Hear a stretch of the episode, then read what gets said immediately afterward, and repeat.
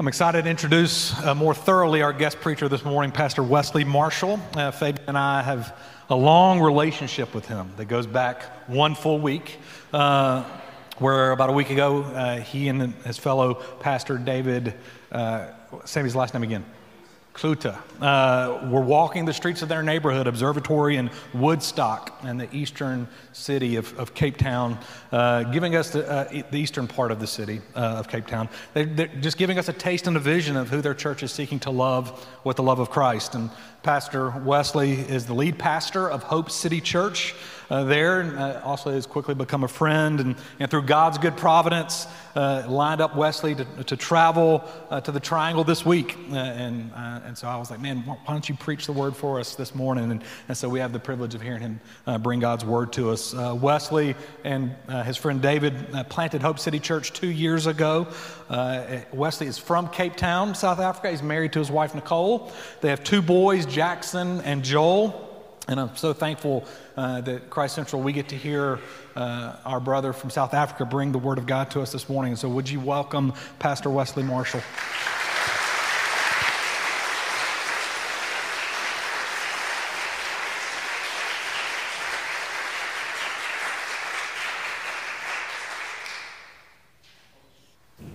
Ah, thank you so much for that very, very warm welcome. Thank you, Daniel, for that thorough introduction. Um, if you mind just giving me a, a few seconds to just get my bearings here.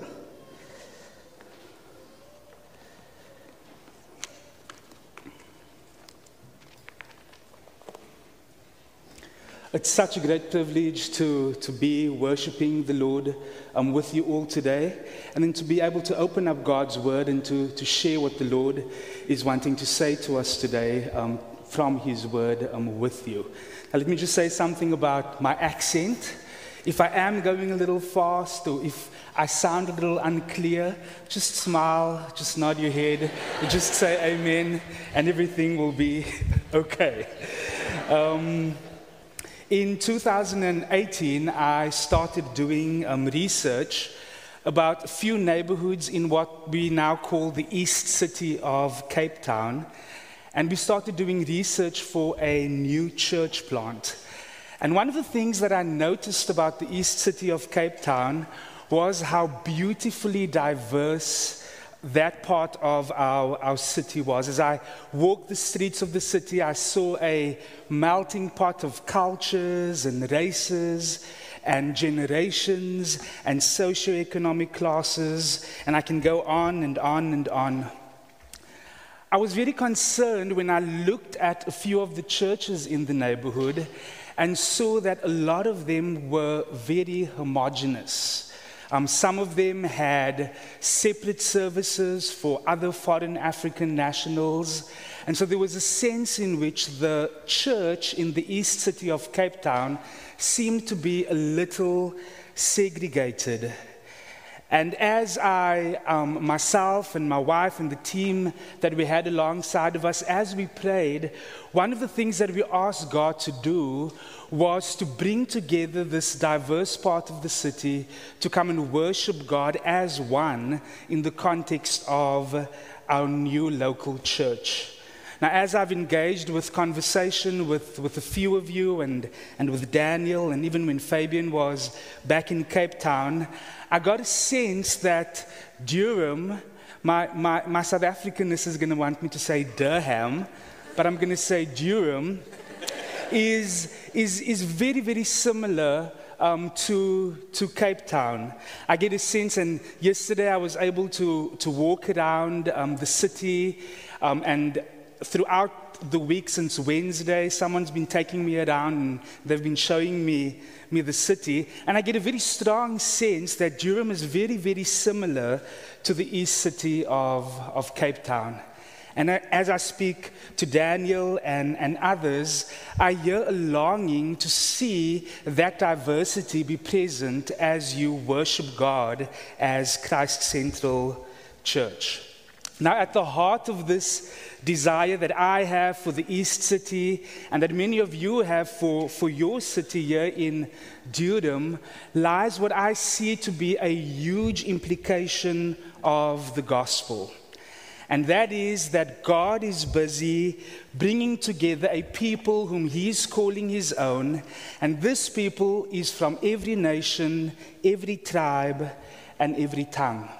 And so, as I reflect on this this morning, I chose a passage from Scripture that I pray will, will spur us on to that end, that it will spur us on to seeking to surrender to God's word, of bringing people into our worship spaces who look very, very different and, and, and sound very, very different um, to us. And this is the work of His Son breaking down dividing walls of hostility between us and God and between us and our brothers and our sisters in our neighborhood. Would you stand to your feet as we read God's word together today? Today we are going to read Ephesians chapter 2 and we are going to read from verse 11 all the way through to verses 22. Hear the word of the Lord. Therefore, remember that at one time you Gentiles in the flesh, called the uncircumcision by what is called the circumcision, which is made in the flesh by hands. Remember that you were at one time separated from Christ, alienated from the commonwealth of Israel, and strangers to the covenants of promise, having no hope and without God in the world. But now in Christ Jesus, you who were once far off have been brought near by the blood of Christ. For he himself is our peace, who has made us both one and has broken down in his flesh the dividing wall of hostility by abolishing the law of commandments expressed in ordinances, that he might create in himself one new man in place of the two, and so making peace and might reconcile us both to God in one body through the cross, thereby killing the hostility. And he came and he preached peace to you who were far off, and peace to those who were near. For through him we both have access in one spirit to the Father. So then you are no longer strangers and aliens, but you are fellow citizens with the saints and members of the household of God, built on the foundation of the apostles and prophets, Christ Jesus himself being the cornerstone, in whom the whole structure being joined together grows into a holy temple in the Lord. In him you are also being built together into a dwelling place for God by the Spirit. Let us pray. Father, we are so grateful for this wonderful privilege, this wonderful opportunity that we have to gather as your people, to open your word with such freedom, and, and, and to proclaim, Thus saith the Lord. Lord God, help us to know your ways today. Teach us your paths. Lead us in your truth and teach us, for you are the God of our salvation. For you we wait all day long through Christ our Lord. Amen. You may take your seats. There's a song that we love singing back home, and the chorus of the song says, We are the people of God. And it's a phrase that many of you may, may use when you come together here on a Sunday together. You may say, I am going to gather with the people of God. But today I want us to think about what does that phrase mean? What does it mean to be the people of God? Is, is that just a cliche that we throw around to communicate that, that we are a holy huddle of chosen frozens?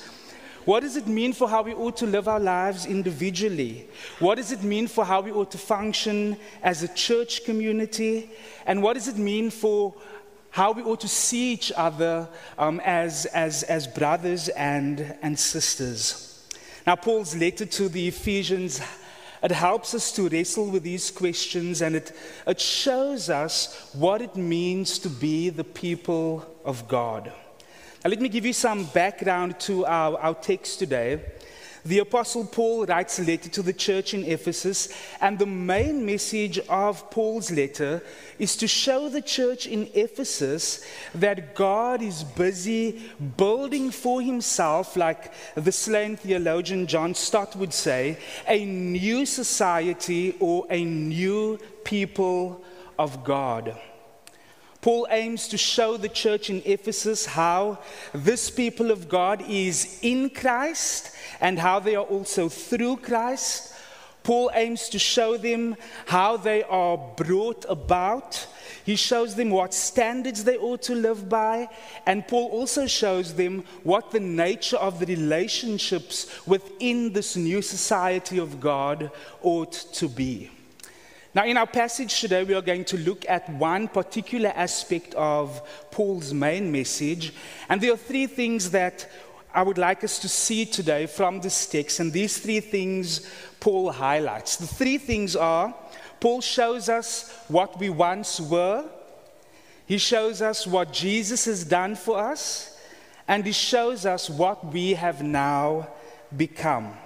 So let's look at our first point what we once were. In chapter 1, Paul reminds those who are already believing in Jesus, um, he reminds them of the wonderful spiritual blessings that they get to enjoy in Christ Jesus. And at the start of chapter 2, Paul reminds them that they were once dead in their trespasses and sin, and that through Christ they have been made alive. And this act of being made alive is not a result of anything that they have done. It was not by any merit of their own, but it was an act of God's grace. Now, in these first 10 verses of chapter 2, Paul reminds the believers that they were once alienated from God. And now, in our text from verses 11 through to, to 22, he shows them that they were not just alienated from God, but they were alienated from each other. In verse 11 to 22, Paul specifically speaks to, to the Gentiles who are um, were the non Jews of the day, and he reminds them of their disabilities. So there are three things that Paul tells them um, they were. The first thing is, he tells them that they were once separated from Christ. Now, up until the time that Jesus came, the Gentiles were neither in Christ nor were they with Christ. And unlike the Jews, the Gentiles had absolutely no expectation of a, a coming Messiah.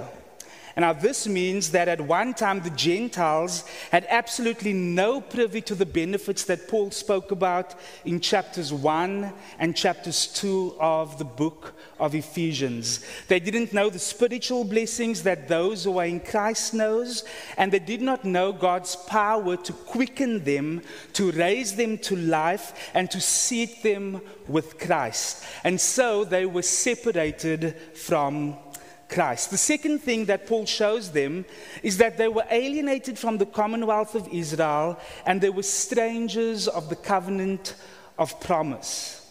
Now, in the Old Testament, we, we see God making a covenant with, with Abraham, the father of the Jewish nation, um, and one of the promises that God makes is that God Himself would rule over them, He would protect them, and He would bless them. And in exchange, they need to believe Him and they need to obey Him. Now, all of Abram's male descendants were to wear the sign of this covenant, which was circumcision. Now, the Gentiles, however, were very um, excluded from this covenant and they were excluded from the kingdom. The fact that they didn't carry the sign of the covenant left them to be the scorn of the Jews. And Paul highlights this in, in verse 11. And so Paul reminds them they were alienated from Israel and they were strangers to the covenant of promise. The third thing that Paul reminds them about who they once were is Paul tells them that they were without hope and they were without God in the world. They had no hope to sustain them. And because even though God had planned and promised to include them one day, they didn't know it because the Israelites were not proclaiming that to them as they were to. No one told them that one day God had this amazing plan of salvation um, for them as well. And they were godless because even though God had revealed himself, himself to them in nature, um, he didn't leave them without a witness of his existence. They instead, they suppressed the truth of, of the existence of God and they turned to, to dead idols. Now, the hopelessness that they felt was further exaggerated as these idols that they worshipped could not satisfy the, the, the hunger that they had for, for God. Now, I suspect that many of us here today may not be of direct um, Jewish descent. And so, together with the, the Gentiles, many of us here today, if not all of us, were at one point in our lives Christless. We were stateless, we were friendless, we were hopeless, and we were godless. In, in Paul's words in verse 13, all of us were far off. We were alienated from God. We were alienated from God's people. And if you were to ask me, that is a very sad state of affairs to be caught up in. Now, not only were we once Christless, stateless, friendless, hopeless, and godless, but there was no power that we had, or there was no merit that we owned that could change the position that we were in. We, we had nothing in and of ourselves to choose God or to have the hunger that we had for God filled. And the good news is that God, in His great love for us, God, who is rich in mercy, He made us alive in Christ. And even when we were dead in our trespasses and sin, God took a step toward us. And today, this is something that you and I need to rejoice in greatly. Let's look at our second point. Let's think about from our text what Christ has done for us.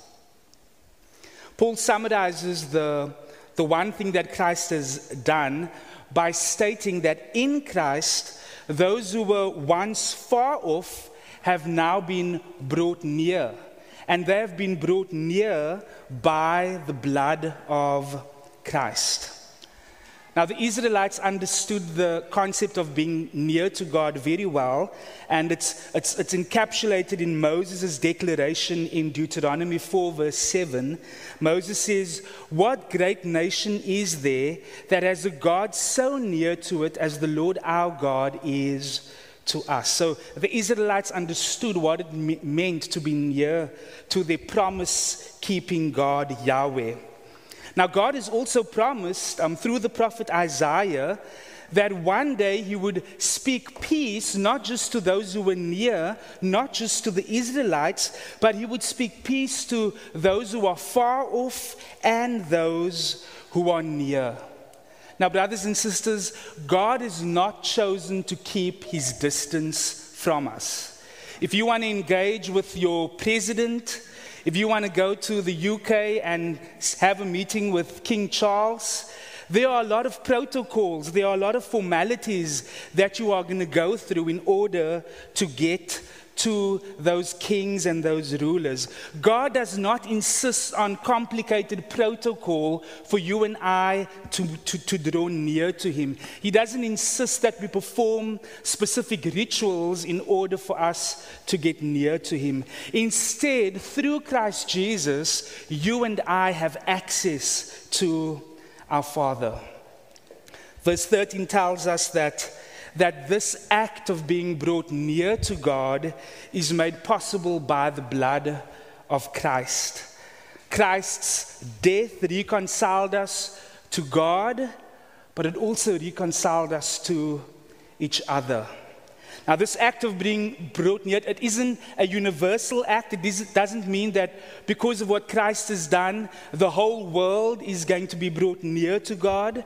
This, this act of being brought near to God are for those who are in Christ, those who have union with Christ, those whom God has, by the, the work of His Spirit, allowed the eyes to be opened so that they can see Christ and so that the Holy Spirit can awaken faith in them to trust in Christ. Now, you and I who believe in Jesus, we, we are reconciled to God, we are reconciled to each other we are brought near to God and we are brought near to God's covenant people, God's new society that is forming and building from every nation, every tribe, and every tongue. And this has happened because of the death of our Savior on the cross. Paul then goes and, and Paul double taps on this idea of being brought near. And Paul says that Christ broke down the dividing wall of hostility. Now, when we read it, it's very easy to think of this phrase um, as being just a metaphorical phrase. Um, but Paul wasn't just being metaphorical when he, he said this. He wasn't just trying to describe the division and the enmity that existed between the Jews and the Gentiles. Paul was actually referring to a very literal symbol of this division and this hostility. The, the dividing wall that surrounded the temple where the Jews worshipped, this is what Paul was referring to. The temple and the area where the Jews worshipped was elevated about 20 steps above, above the ground, and then 14 steps away from that, there was a, a, a um, there, there, were two walls um, that separated the Jews from the place that they could, could dwell, and the place where the sorry the Gentiles and the place where they could dwell, and the Jews in the place where they could worship. The only thing that the Gentiles could do was they could look up and they could see the Jews engaging in worship, but they were forbidden from going up and, and joining in that worship. So the second wall was a sign of division. It was a sign of hostility between the Gentiles and the covenant people of God. Now, I grew up in, in South Africa, and many of you may be familiar with um, what you would call apartheid. I would say apartheid in my proper South African accent. And in the apartheid era, the government had set up signs all over the country to show that there were certain amenities in cities that were reserved for whites only, and everything else um, was for, for people of color. So if you went to the beach, um, you would see a sign that said this beach is reserved for whites only. If you went to public toilets, there were toilets that were reserved for whites, and people of color had to use um, other toilets. Um, park benches, there were park benches that were reserved for whites only very similar to a, a, popular story that, that we hear back home the story of Rosa Parks when she was on a bus and she sat in seats that was reserved for, for whites only. And that, that was the situation back home. And, and some of you here today may have even been alive while this was happening back in South Africa. And so this dividing wall of hostility was very similar to that. It was, these signs were a, a very stark, a very clear sign of the hostility that whites felt against people of color. Now, the Gentiles, as they moved towards the temple, they felt this exclusion. They didn't just feel the exclusion, but they felt the hostility that was directed towards them from God's covenant people. And Paul says that Christ has come, and he has come to break down that dividing walls of hostility. Now, you may be in this building today, you may be worshiping with us, maybe you are online, um, but there may be a number of things that causes you to feel excluded or that causes you to feel afar off from God. Maybe there is some dividing wall of hostility that is still very, very clearly erected between you and God or between you and God's covenant people. And maybe it's your guilt. Maybe it's the fact that you feel so unclean or so sinful that you cannot fathom being near to a holy God. Maybe other so called Christians have made you feel afar off. Maybe they've demanded that you live up to a certain standard in order for you to be acceptable to God. Maybe they've placed in front of you a whole series of hoops that you need to jump through first in order for you to get in with the in crowd. Maybe they've spoken about your sin and your disobedience in a way that has made you feel so far beyond the point of redemption. There's good news for you today.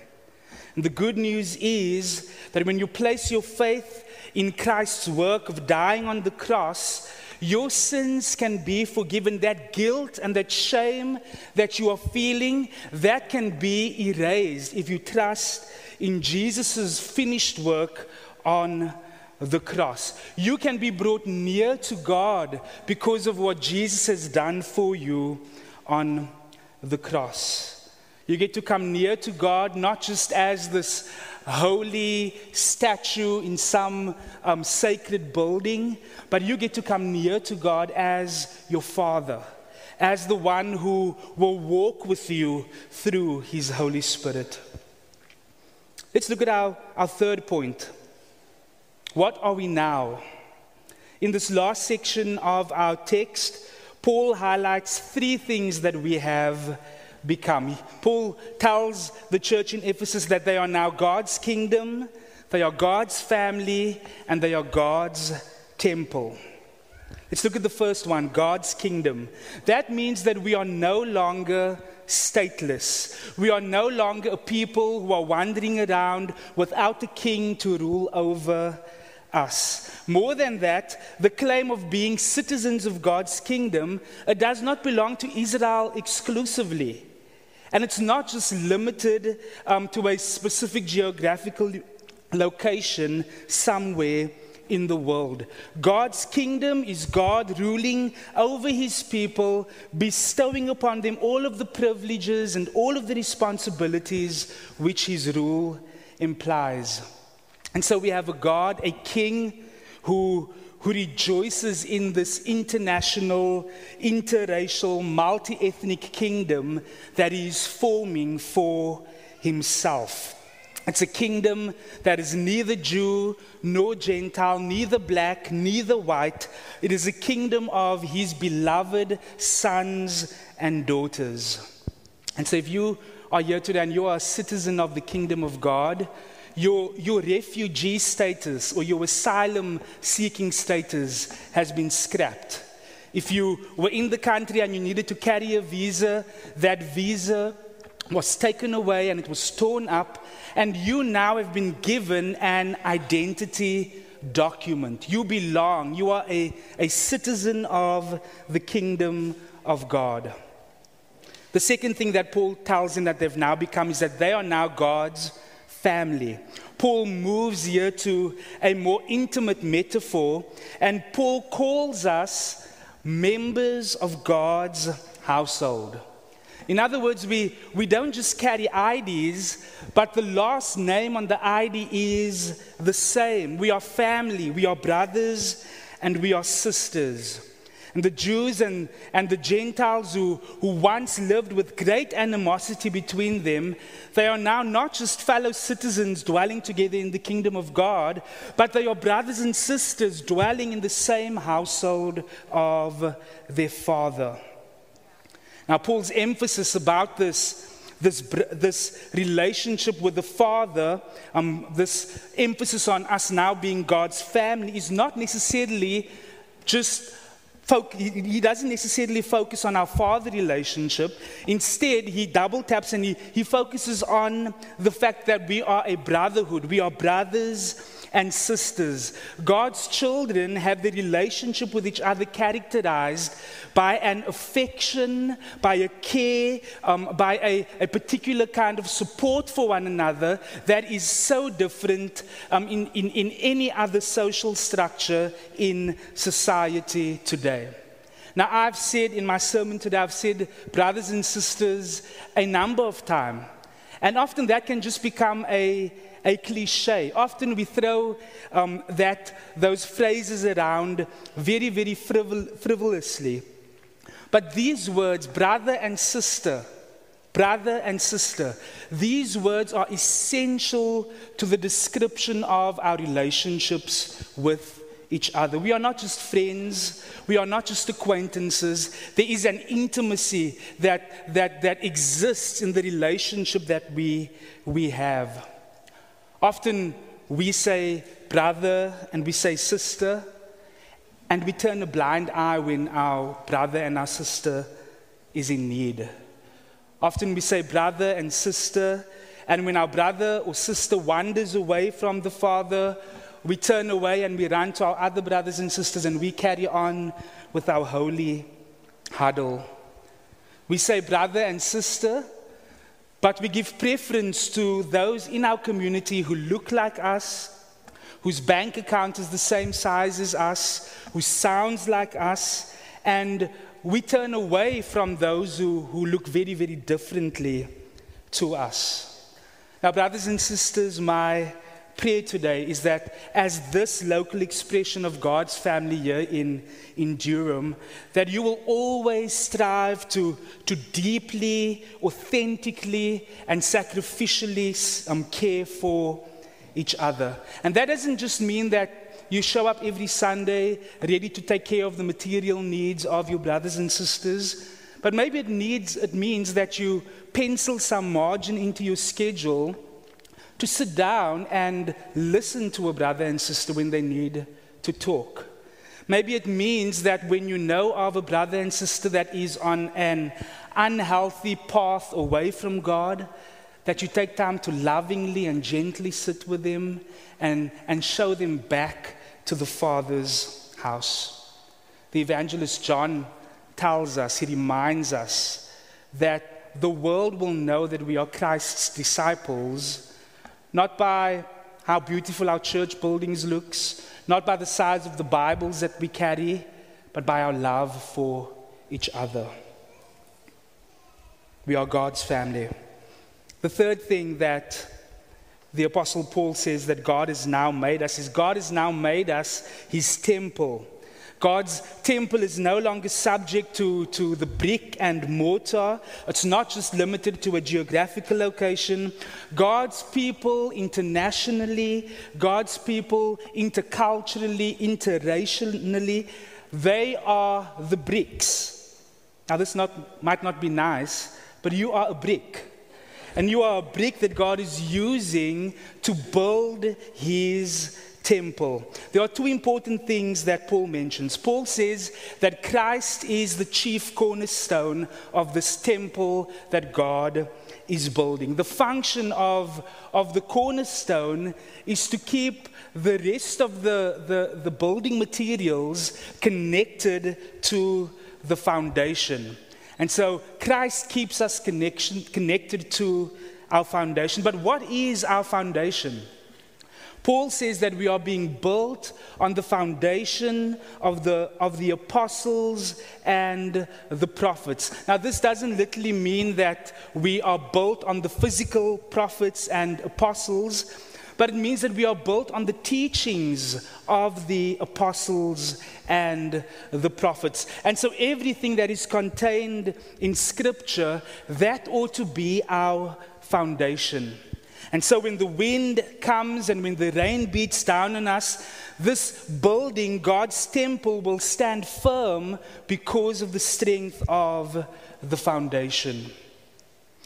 Now, if you are here today and, and you are living your life according to any other text other than the scriptures, if you are clinging to anything else other than the scriptures, if you are looking to anything else other than the scriptures to bring order to the chaos in your life, then you are not trusting Christ's work. You are not trusting Christ's work of reconciling you to God and, and, and reconciling you to your brothers and sisters. You are not trusting in Christ's work to, to come and give meaning and purpose to your life through it all. On a Sunday, when you get together here for, for worship, this is a time that, that God speaks to you, whether you are in Durham, whether you are in Cape Town, when God's people comes together for, for, for the Lord's Day worship, this is a time that God speaks to us. He speaks to us through the songs that we sing, through the reading of His Word, through, through the prayers that we pray. And this is a time that we need to cherish as we come into this place with our brothers and sisters um, who, who, who are from every walk of life, we come to hear the Lord speak to us. We come to have that foundation that we are being built on strengthened. Now, brothers and sisters, um, today from God's word, we have been reminded of Christ's incredible power, Christ's sacrifice on the cross. We've been reminded of what God has done for us through Christ. We have also been reminded that once we were strangers, maybe some of you here may have been enemies at one point in your life, but through the blood of Christ, we have now been brought near to God and we have been brought near to each other the things that divided us, those divided walls of hostility that separated us, that has been demolished. And we now stand together as a unified kingdom. We stand together as a unified family. We stand together as, as God's temple that is being built together for the glory of His name. Now, for many of you, if not for all of you, this truth should bring you to tears. This truth should move you to, to earnestly desire to see these truths at work as you worship the Lord here today. Um, yesterday, I was able to walk around um, the city, and when you walk around this beautiful city of yours, you see people from all walks of life. You see people who have different life experiences, people who come from different cultures, people who have different perspectives. But I pray that it is your desire to see those people come and find their place among you, not just as visitors on a Sunday, but as fellow citizens in the kingdom of God. That you would desire to see those people who look very different to you come and sit amongst you as brothers and sisters, that you would desire to see them come and find their place as the temple of God amongst you. And you know what? Despite your differences, God would come and by His great grace, He would bind you together with a love, the, the very same love that moved Christ to the cross. And so, as you leave this place today, I pray that you will carry this truth with you, that you will seek to love and serve each other, not as strangers, but as brothers and sisters in Christ. And that you will never ever forget the incredible sacrifice that Christ has made to bring you all together. And so, may Christ's love compel us to live in this way. May He compel us to, to see and, and live as family evermore. Let's pray. Father, we, we thank you for the foundation that we are being built on, the, the teachings of the apostles and the prophets. Thank you that you are busy building us together as a holy temple Thank you that you continue to bring in brothers and sisters whom we are able to embrace. Thank you that you are making us a kingdom who is sitting under your direct rule and direction for our lives. We thank you for your word. Give us grace to hear what you have to say to us today and enable us to apply these things to our lives for the sake of your Son, Jesus. Amen.